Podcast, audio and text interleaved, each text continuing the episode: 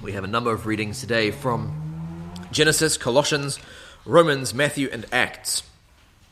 So, beginning with Genesis chapter 2, verses 21 to 24, these are God's words.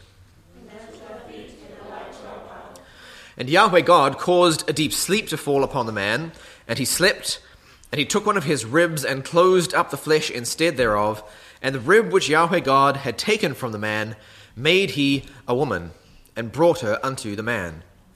And the man said, This is now bone of my bones and flesh of my flesh. She shall be called woman, because she was taken out of man. Therefore shall a man cleave, uh, leave his father and his mother, and cleave unto his wife, and they shall be one flesh. Colossians 3:18 to chapter 4 verse 1. Wives, be in subjection to your husbands, as is fitting in the Lord. Husbands, love your wives, and be not bitter against them. Children, obey your parents in all things, for this is well pleasing to the Lord. Fathers, provoke not your children, that they not be discouraged. Parents, uh, servants, obey in all things them that are your masters according to the flesh, not with eye service as men pleasers, but in singleness of heart, fearing the Lord. Whatsoever ye do, work heartily, as unto the Lord, and not unto men, knowing that from the Lord ye shall receive the recompense of the inheritance. Ye serve the Lord Christ. For he that doeth wrong shall receive again for the wrong that he hath done, and there is no respect of persons. Masters, render unto your servants that which is just and equal, knowing that ye also have a master in heaven. Genesis 9, verses 5 to 6. Surely your blood, the blood of your lives, will I require. At the hand of every beast will I require it, and at the hand of man, even at the hand of every man's brother, will I require the life of man. Whoso sheddeth man's blood, by man shall his blood be shed. For in the image of God made he man. Romans 13, 1 to 7. Let every soul be subject to the higher authorities, for there is no authority except from God, and the authorities existing are appointed by God, so that he who is setting himself against the authority has resisted against God's ordinance, and those resisting will receive judgment to themselves. For those ruling are not a terror to the good works, but to the evil. And do you wish to not be afraid of the authority? Be doing that which is good, and you will have praise from it, for it is a servant of God to you for good. And if you may do that which is evil, be fearing, for it does not bear the sword in vain, for it is a servant of God, an avenger for wrath to him who is doing that which is evil. For this reason, it is necessary to be subject not only because of the wrath, but also because of the conscience. For because of this you also pay tribute, for they are servants of God, on this very thing attending continually. Render therefore to all their dues, to whom tribute the tribute, to whom custom the custom, to whom fear the fear, to whom honour the honour. Matthew 28, verses 18 to 20. All authority hath been given unto me in heaven and on earth. Go ye therefore and make disciples of all the nations, immersing them into the name of the Father and of the Son and of the Holy Spirit, teaching them to observe all things whatsoever I commanded you. And finally, Acts chapter 4, verses 13 to 21 and 5, 26 to 29. Now, when they beheld the boldness of Peter and John and had perceived that they were unlearned and ignorant men, they marveled, and they took knowledge of them that they had been with Jesus. And seeing the man that was healed standing with them, they could say nothing against it, but when they had commanded them to go aside out of the council, they conferred among themselves, saying, What shall we do to these men? For that indeed a notable miracle hath been worked through them is manifest to all that dwell in Jerusalem, and we cannot deny it. But that it spread no further among the people, let us threaten them that they speak henceforth no man in this name, to no man in this name. And they called them and charged them not to speak at all nor teach in the name of Jesus. But Peter and John answered and said unto them, whether it is right in the sight of God to hearken unto you rather than unto God, judge ye. For we cannot but speak the things which we saw and heard. And they, when they had further threatened them, let them go, finding nothing how they might punish them, because of the people. For all men glorified God for that which was done. Peter and John then continue to minister to the people in the name of Jesus, preaching the gospel and healing the sick until we come to verse 26. Then went the captain with the officers and brought them but without violence, for they fear the people, lest they should be stoned. And when they had brought them, They set them before the council, and the high priest asked them, saying, We strictly charged you not to teach in this name. And behold, ye have filled Jerusalem with your teaching, and intend to bring this man's blood upon us. But Peter and the apostles answered and said, We must obey God rather than man. These are God's words. Please be seated.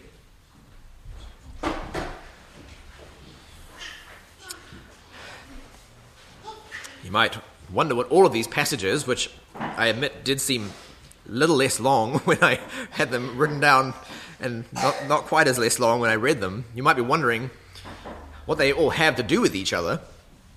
So I will tell you in advance that the common theme, the connection that links them all, is that they all either show something about one of the three institutions, one of the, well, they all do show something about one of the three institutions, one of the three spheres of authority, as they're classically called, that God has established. They either show the institution of one of those spheres, or they speak to the proper ordering of one of those spheres, or they show the limits of the authority that one sphere has against another. And the importance of this will become obvious as we go through this material, but first let me recap where we are at. Last week, we started to look at what makes a church a church. We have been talking about the possibility of covenanting together, and so we wanted to make sure we did not do that without clear instruction and without knowing what we were doing. We very quickly saw that to answer the question, what makes a church a church, we actually need to know what makes the church the church because the smaller bodies, the local churches, are just reflections of the larger body, the universal church. The church is a body with a head, Christ, and this structure, this pattern, is fractal. It repeats all the way down. So, asking what makes a church a church is really the same question as to ask what makes the church the church. Whatever it is that makes the church the church at a universal level that same pattern must repeat at the local level, local churches being smaller bodies participating in the larger body. What we saw last week is that the church is defined first and foremost, not only, but first and foremost, by having Christ as its head, whatever else the church is. It is only the church when Christ is its head. So if a congregation does not have Christ as its head, if it is not governed by Christ, then it is not a church. And if a congregation does have Christ as its head, if it is governed by Christ, then it certainly has what it needs to be a church. Because the church is uniquely Christ's body, we have to conclude that it is also the instrument by which he advances his rule. And this got us into some somewhat gnarly territory last time. I talked about how he uses the church, his body, to increase the recognition and the establishment and the promotion of his reign, his rulership in the world. And this is the very reason that he commands us, as our Great Commission, to make the nations into disciples, instructing them in his law and training them in his righteousness. As we just read in Matthew 28, because he has been given all authority on earth, we must go and make disciples of the nations of earth, teaching them whatsoever he has commanded us. This is literally our mission as a church. It is the foundation of gospel ministry. The term make disciples is two words in English, but in Greek it is just one.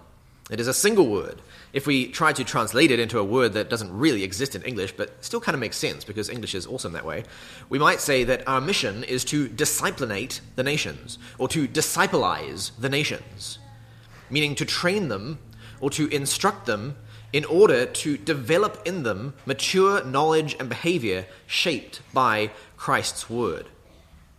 In Matthew 13:52, Jesus uses the same word in Greek when he says, "Every scribe who hath been trained or disciplinated or disciplized to the kingdom of heaven is like unto a man that is a householder who bringeth forth out of his treasure things new and old." So the Great Commission, our Great Commission, is a directive to train the nations in the word of God. This is why Paul, as he summarizes the gospel both in the opening and the closing of Romans, describes that gospel as being unto obedience of faith among all the nations. It's Romans 1 5 and 16 26. So we covered all that, but I believe that I failed you last week because I told you this much, but I told you in essence that the church is authorized and empowered by Christ to judge and instruct on any issue of good and evil. And I told you that the, the church does not answer to the state, and that indeed it is to instruct the state. But I did not answer a very reasonable question that you might well have. And without answering that question, I'm afraid that you might have all kinds of concerns and confusion about what exactly I am saying. So today I want to try to fill in some gaps and I want to try to clarify some things. For instance, am I saying that the church should rule over all of society? Should the church be in charge of everything? Because Christ's in charge of everything. Does the Bible really teach something like the Christian version of the Taliban? Is civil government under the church? Or must families, for instance, do whatever their pastors tell them to? I want to answer this question today, and I'm going to give you the very straightforward answer first, uh, and then I will explain that answer so that you understand more fully why it is so and why it matters that it is so. So, the straightforward answer is no. The church is not to rule over all society, it is not to exercise power over the state or the family. That would actually be a terrible and unholy and wicked corruption of what God has said, it would be a very bad thing, and it would be basically a super cult. It would be to take us back to the Middle Ages, where the Pope thought that he ruled over everything and everyone, and there were wars between popes and emperors. Scripture absolutely forbids this. Now, let me help you to understand why this is and how the church is to relate to other spheres of authority. Right now, many of us, I think, are worried about totalitarianism, or at least talking about totalitarianism. And I don't know if you've thought about the word totalitarianism, but if you have, you will have noticed that it begins with the word total. Totalitarianism. Etarianism. Totalitarianism is what happens when the state starts to seek total control total authority, total power over every sphere of life. When the scope of the state's jurisdiction becomes totalizing, then you have a totalitarian state. In other words, when the state starts to take authority which God has not granted to it, it starts to become totalitarian. Now, there are actually three spheres of authority which are recognized in classic Reformed theology as being foundational to society and instituted directly by God. You guys have gone over some of this to some extent, but I will refresh your memory. First is the state, which is represented by magistrates. I'm not putting this in any, in any particular order, by the way. You could certainly put the family first in many respects. But the first I have listed here is the state represented by magistrates, rulers and officials and judges and policemen and that kind of thing. And God has appointed to the state the ministry of the sword, and the duty of this ministry is to act as Christ's servant, as we read in Romans 13, to administer his justice by upholding good and punishing evil. Because God has appointed the state to this duty, the church must recognize the state's authority as his servant in this jurisdiction. The second sphere is the church, which is represented by the shepherds or pastors or elders of the congregations. God has appointed to the church the ministry of the keys of the kingdom. The duty of this ministry is to act as Christ's servant, again, to administer his righteousness by instructing all men in the knowledge of good and evil and declaring Christ's favor or disfavor. And again, because God has appointed the church to this ministry, the state must recognize the church's authority as his servant in this domain. And the household is the third of the spheres. This is represented by fathers and mothers, and God has appointed to the household the ministry of the rod.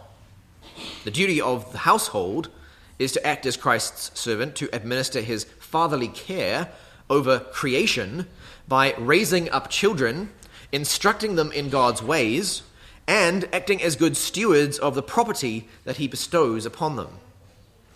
And once again, both church and state must recognize the authority of the household or the family as God's servant over the domain that he has given to them. I'm not going to tell you uh, in detail, I don't want to get too sidetracked, what the duties are that fall to the church and the state and the household. I'm not going to try to enumerate them in detail for you uh, because you guys are covering this in the Reform Basics course during the week. But we can see at a glance, for instance, that the state is given a very specific ministry. This does not include duties like healthcare or education. Those naturally fall to the household. It is the duty of the household heads to make sure that their children are educated. For instance, in Deuteronomy 6 and verses 6 to 7, we read, These words which I command thee this day shall be upon thy heart, and thou shalt teach them diligently unto thy children, and shalt talk of them when thou sittest in thy, in thy house, and when thou walkest by the way, and when thou liest down, and when thou risest up. What it is mandating here is essentially a culture of instruction in God's word. In the same way, Ephesians 6 4 tells us, Fathers, provoke not your children to wrath, but nurture them in the chastening and admonition of the Lord.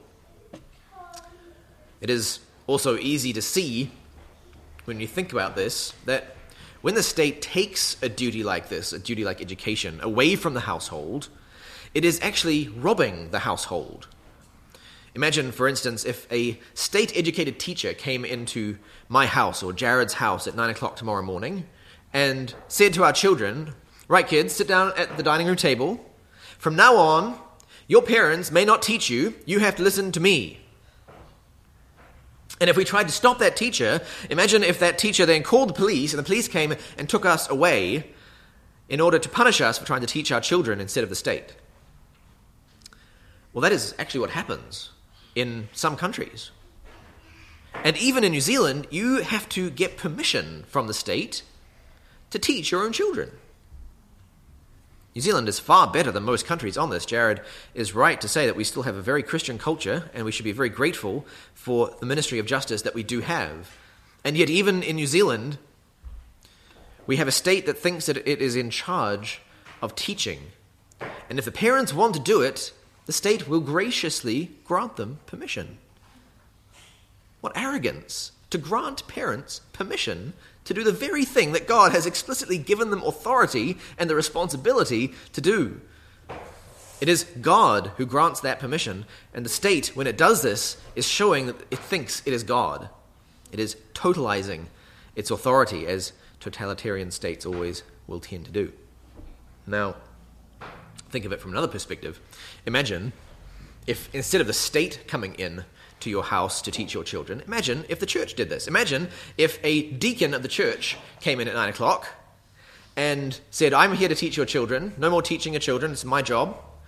And if you tried to object to this, the church put you under discipline. You would say that church is a cult. It is overstepping its authority. It is acting oppressively, and you would be completely correct. This is why, if you look in our founding document, one of our founding documents, our mission and our vision statement, you'll find a section that is titled What Our Work Must Look Like. And of the seven principles there, the fourth is limiting our ministry to what God has defined for the church. Limiting our ministry to what God has defined for the church. So, this is in one of our founding documents. I quote We believe in all of Christ for all of life, not all of church for all of life. We don't create ministries or programs just because there is a need. We instead ask who God has assigned the responsibility for that need. This ensures that we don't assume the duties given to households or states, nor replicate or interfere with their work we leave room to instruct our members in taking up their own responsibilities of ministering to their families and communities, and we avoid creating obligations or expectations that are onerous or overbearing. So you will never see at Redwood anyone trying to take over the education of your children. You'll never see us either, this is something cults commonly do, trying to take over your property. It's a classic sign of a cult as I'm sure you're aware from the example of Gloriavale, I think that's probably something that's high in all of our consciousness in the last couple of years. It is not the church's place to take charge of the property of its members. If you think of the story of Ananias and Sapphira, they sell the field and they then pretend to give all of the money to the church. And, but what does Peter say to them? He says, While it remained, did it not remain thine own? In other words, when you still had it, it was yours. And after it was sold, was it not in thy power, in your power? So both the land and the money from selling the land remained the property of Ananias and Sapphira until they gifted it to the church. These were free will offerings. Their sin was not in keeping back something for themselves, for they were entitled to everything that they had, it was their property. Their sin was in lying to the Holy Spirit by pretending to give everything, when in fact they were not. The church does not seize the property of its members. Neither does the church make medical decisions for its members. Again, I said that um, healthcare is the, the domain of the family, and so you'll never find us trying to tell you what medicine to use. You'll never find us telling you what precautions to take, like churches. You know, if, if you think that a mask is a good idea, we'll maybe take you aside and say masks probably don't work, but we're not going to use the power of the keys of the kingdom to preach from the pulpit. This is what God says do not wear a mask.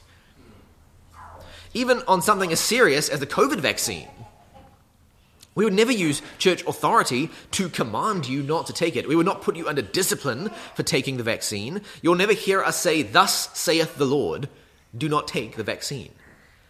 Because the Lord has not said that. We would tell you why wisdom says to avoid the vaccine. We would show you the evidence of how deadly it is, and we would um, pray for you that you would not be coerced into taking it if that was what was happening. But we cannot command you on these things. The authority simply is not given to us to command it. You are under your own authority on these things. You are directly under God. And in fact, this is a key point on which we sharply differ with many churches today. Most churches in New Zealand have acted cultishly because remember, a church acts cultishly when it oversteps its authority and pretends to speak for God on something that God has not actually given it authority to say. So think about this. How many churches in the past couple of years have said to come to worship, you must wear a mask? Or to be fit for worship, you must take the vaccine. Or even worse, if you don't wear a mask or you don't take the vaccine, then you are not loving your neighbor. You are actually in sin. But has God said these things? No. This is the very definition of cultic. That churches are using the keys of the kingdom to bind and loose what God has never given them permission to bind and loose. God does not limit worship in this way. God does not define love and thus sin in this way. So these churches are using their authority oppressively, unlawfully, illegitimately, even cultishly. But what about the place of the church next to the state? That's obviously a big question for us. I said last week that the church is its own government. It is not under the government of the state. But what implications are there of that? Does that mean I've, I've denied that the church is over the state, but how? How does that work? Well, these are separate powers. The church is not over the state, because it does not have the authority over enforcing justice. They are separate jurisdictions, separate authorities, separate powers. Both the church and the state, like the household, are instituted directly by God for their distinct purposes. They are individual pillars that hold up society. They are all under Christ, and they all act on behalf of his rule. They are under the same rule, and they minister for the same Lord, but they are not one institution, and they do not have the same missions and purposes and duties. So the church does not owe its existence to the state. It does not derive its law from the state. It is not subservient to the state, and it is certainly not part of the state. And yet, None of that means that the church can replace the state. It simply cannot. For the church to try to take on the administration of justice, which is given only to the state, would be as much a tyrannical overreach as the state trying to take on the administration of the gospel. Christ has not authorized the church to administer civil affairs. He has authorized the state to do this. If you look again at Romans 13, you'll see immediately that the state, the state is expected, it is presupposed that it, will repre- that it will represent God and His law. Let every soul be subject to the higher authorities, for there is no authority except from God, and the authorities existing are appointed by God, so that he who is setting himself against the authority has resisted against God's ordinance, and those resisting will receive judgment to themselves. But it goes on. For those ruling are not a terror to the good works, but to the evil. And do you wish to not be afraid of the authority? Be doing that which is good. So in verse 3, Paul is explicit. I'm sorry, I left out the verse numbers. Paul is explicit that rulers are not a terror to good works, but to evil. And in verses 4 to 5, he makes it even more explicit that they are servants of God to administer his justice, that is, to uphold his law. And Peter says the same thing. In 1 Peter 2:14, he says that governors are sent by God for punishment indeed of evildoers and a praise of those doing good. Now, these passages are not blank checks, quite obviously not blank checks, for the state to do whatever it wants. Otherwise, it would have said that they were not ministers of God's justice. These are not descriptions of the state being allowed to do whatever it wants, just make up justice. They are descriptions of the purpose of the state, the reason that God has instituted it in the first place, to act on behalf of Christ, His justice, the state is the minister of Christ's justice, not just made up human justice. The Greek says that it is his deacon for vengeance. The church does not do this. But what the church does do, as Christ's own body on earth, is it represents Christ before the state, so that the state will know what justice looks like. If the state is to represent Christ, it must know his law. That is why Christ commands the church to make disciples of the nations, teaching them everything he has commanded. It is not just the individuals that are the focus of the Great Commission, it is the nations themselves, because the nations are Christ's inheritance. At the risk of hammering this point, it is not just individuals who he tells us to disciples. He commands, he commands his church to instruct the nations in righteousness he does not authorize them to enforce righteousness. He separates those powers. And this is actually where the modern idea of the separation of powers within a government comes from. The church cannot bear the sword to punish evil, but it does bear the sword of the Spirit, the sword of God, the word of God, the keys of the kingdom, to declare God's displeasure with evil, to call magistrates to repentance, to warn them of the wrath to come, and to instruct them in a way more perfect. Now, when the church does not do this, when it withdraws from the public square, when, as in the modern day, it primarily treats politics as a sort of secular thing that's not really related to religion, it's not the church's concern to get involved with politics. Does the church stop instructing the state when it does this? It does not stop instructing the state because what it does is by its actions it instructs the state that there is no God above it. So, this is a very serious error, and it is really an abdication of the exact duty that Christ gave the church in the first place. It is to abandon the ministry of the gospel to the nations. You can minister to individuals, yet abandon the nations that they live within. You can speak to the members, but disregard the body. Now, this brings us back to the question of jurisdiction again. I've given you many examples of ways that the three institutions, the household, the church, the state, can steal authority from each other. And in terms of the church, we've seen that it's cultic, for instance, to take from the family decisions about healthcare, or to take from the family uh, decisions about education, or to take from Christ himself decisions about who may attend worship, or um, by adding to his law, calling things sin that are not sin, or not love that are, that are love. It is cultic to use the, the keys of the kingdom to bind and loose people's consciences on issues that Christ has not given it authority to bind and loose. And it's even worse for it to bind and loose people's consciences by speaking falsely for Christ. And these are obviously not hypothetical issues. I'm not speaking about these things because I find them theoretically interesting. They are live issues But equally obviously, these cultic actions have not actually been driven by churches. It's not like the churches were going out looking for ways to act cultishly.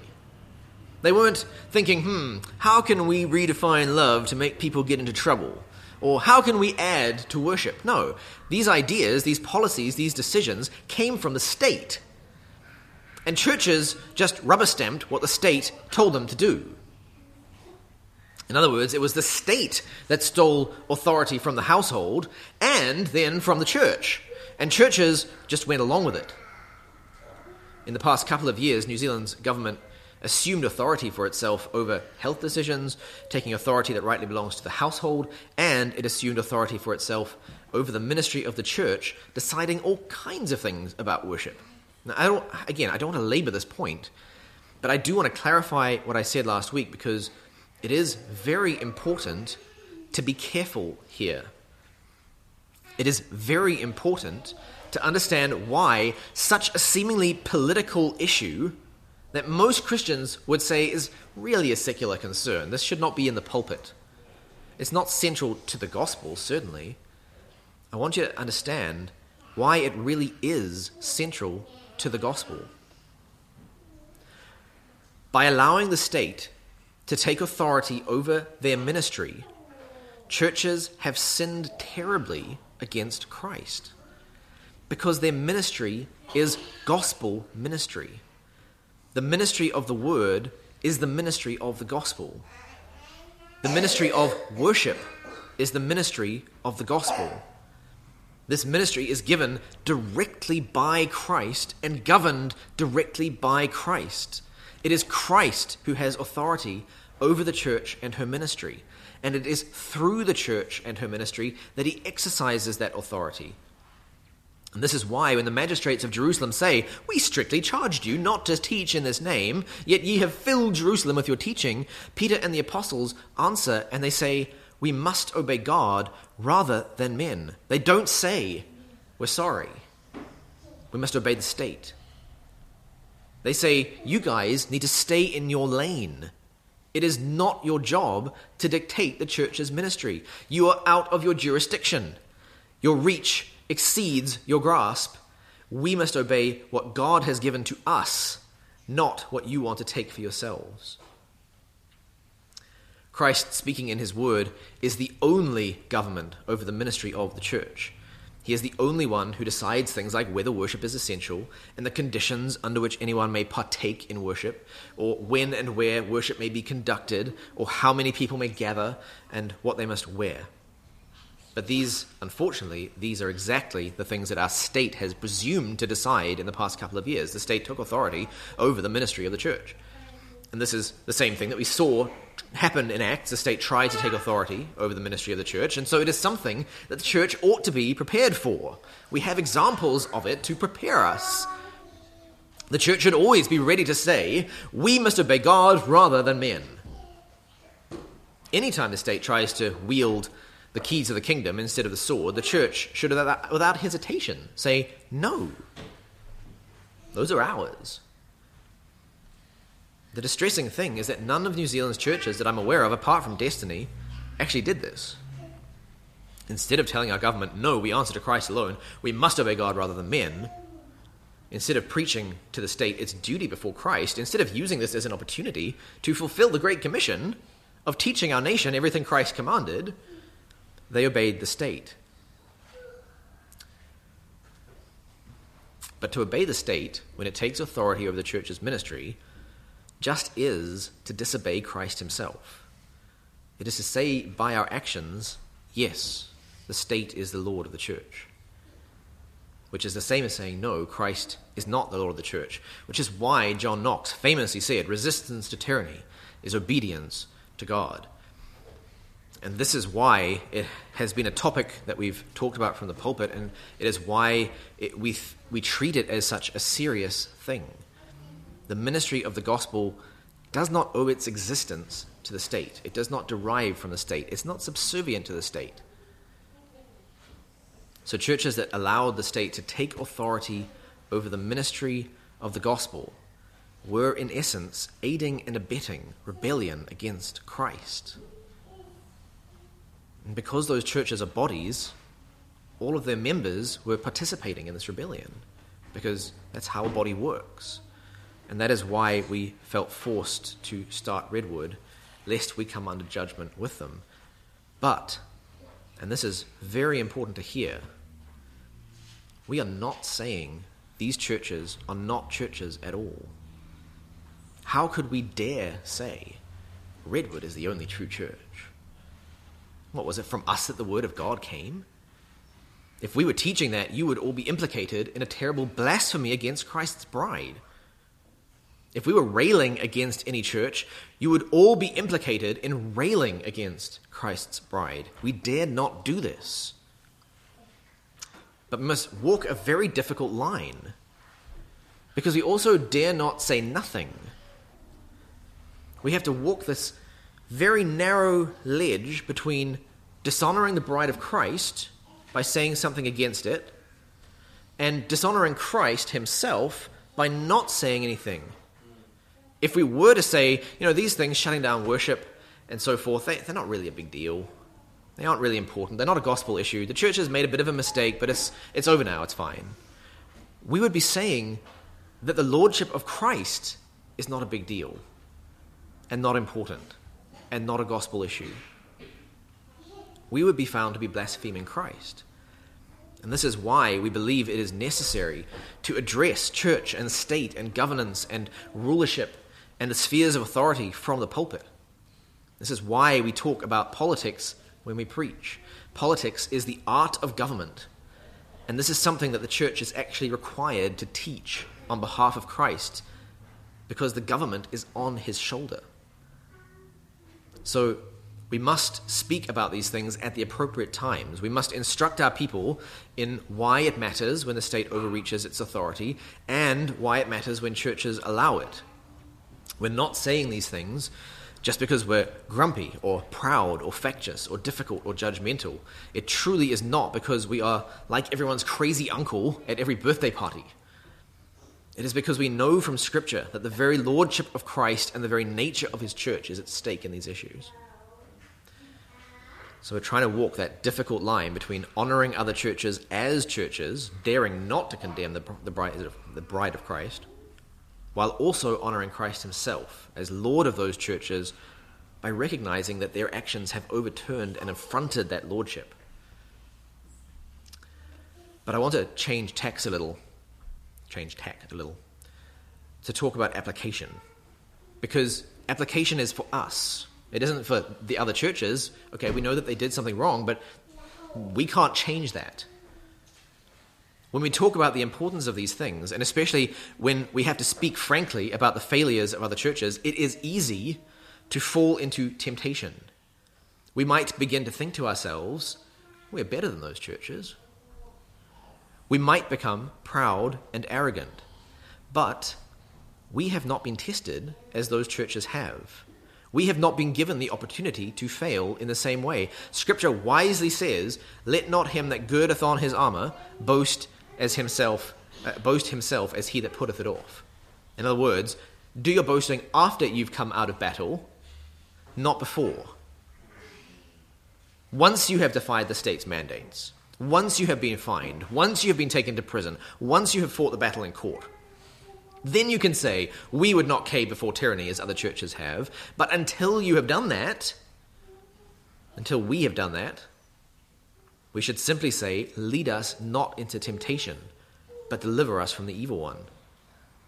I do not want us to be thought of, and I certainly do not want us to become a haughty church I don't want to ever give you the impression from the pulpit or in our culture, just the way that we talk, that we are lording ourselves over other churches.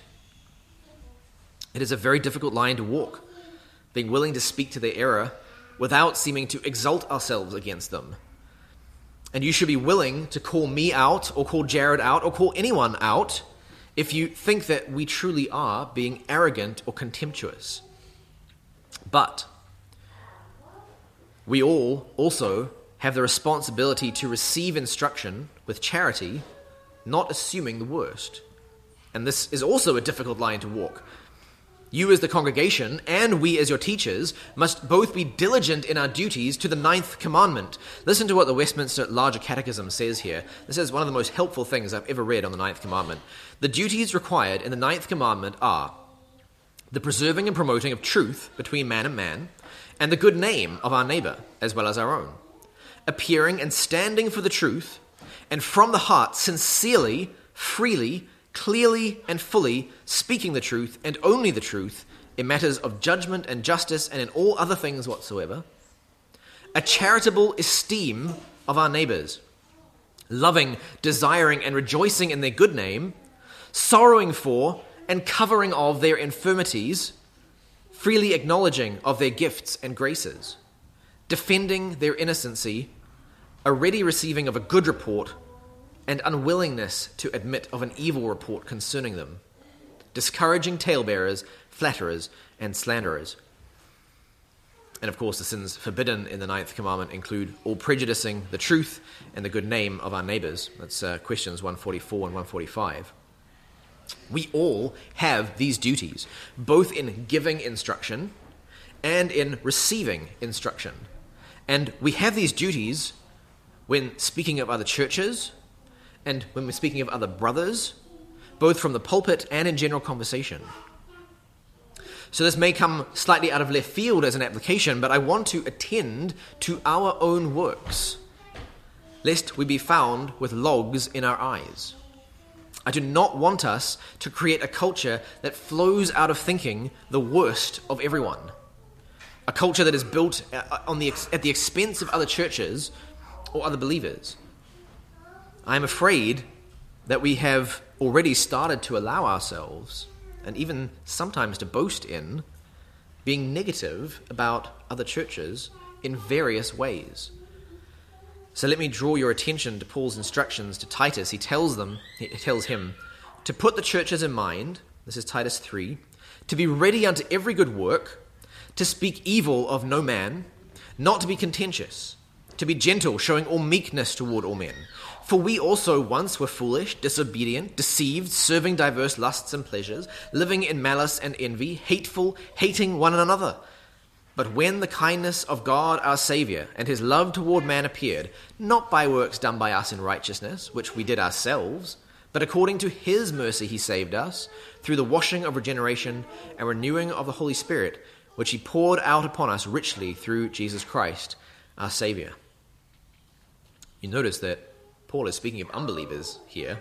Speak no evil of them, he says, for we were once like them, and but for the grace of God, we still would be. And if not unbelievers, how much more should we speak no evil of believers, of our own brothers? I think we must examine ourselves here.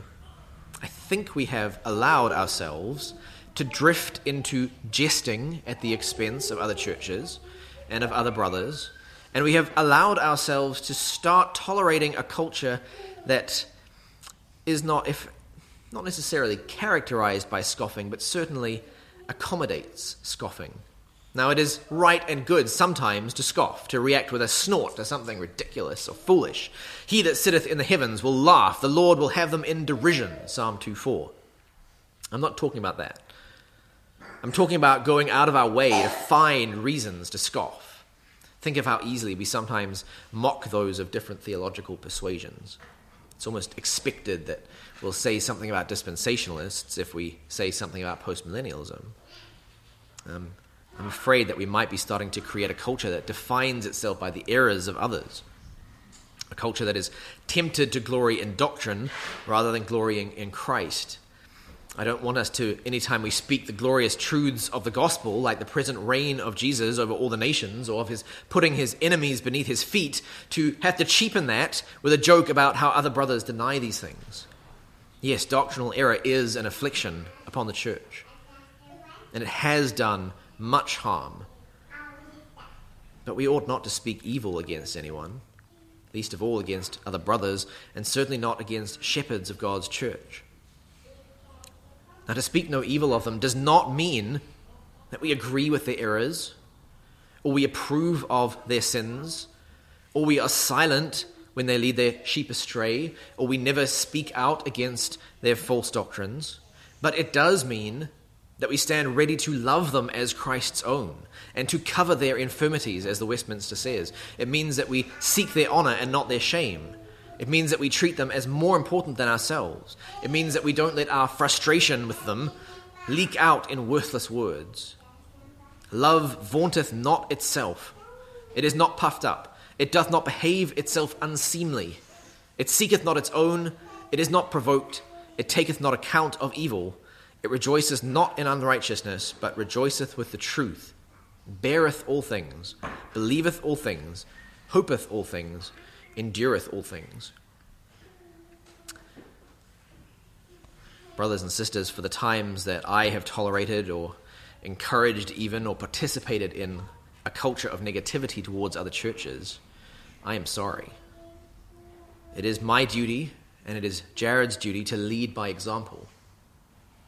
We do not want to create a humorless culture, but we don't want to make a culture that makes light of the wrong things. We don't want to be clanging cymbals, and we dare not be negative or mocking toward the rest of Christ's body. Let us rather keep about our own work, looking to our own sanctification, and striving toward the upward call of God in Christ Jesus.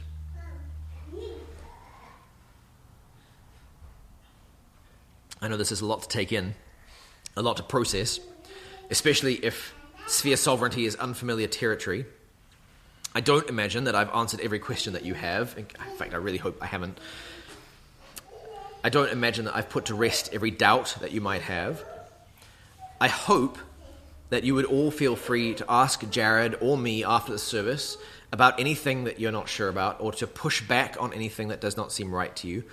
Or I also hope you would feel free to just go off and think about it in order to come back when you feel like you can articulate yourself more clearly because these are difficult things to work through. We don't expect you to go from zero to 100 in one or two sermons. It takes time to put the pieces together, and we want to help you, not harry you. So I won't be preaching on sphere sovereignty again. I'm going to preach on worship next week. As a final word, uh, let me also encourage the ladies. I know these are not naturally fascinating topics for women, okay? Um, and I know that they can also be intimidating to talk to men about, especially to talk to Jared or me. I'd like to encourage you to talk to your husbands about what you're thinking, what you're feeling. If you don't want to talk to us directly, that's okay. Um, I believe that that is why Paul gives this instruction to the Corinthians about wives asking their husbands at home. It's not so much a restriction as an accommodation to ensure marital harmony and to help husbands to shepherd their wives' hearts. All right, all of that said, let us pray. Father, we thank you for the rulership that you have instituted over the world and your wisdom in separating the powers of that rulership so that no fallen man, no fallen institution can ever have power over all things. We know that that would be a terrible thing, and we've seen examples of how it works in history. We know that pagan cultures, the kings are also the priests, and they have a totalizing influence, and it tends to end very badly. We know that those cultures are not cultures we want to emulate. Please help us to understand your rulership better, to understand your wisdom better, to understand your word better, and to be able to preach it well, to teach it to our children and to our society. Give us opportunities to speak to our magistrates, to be able to speak to them of Christ's law and his displeasure with the things that they are currently doing, or his pleasure with the things that they are currently doing, that they would understand their role and their responsibility before him. We ask that you would uphold us in this through the name of Christ Jesus, who lives and reigns with you and the Holy Spirit, one God, forever and ever. Amen.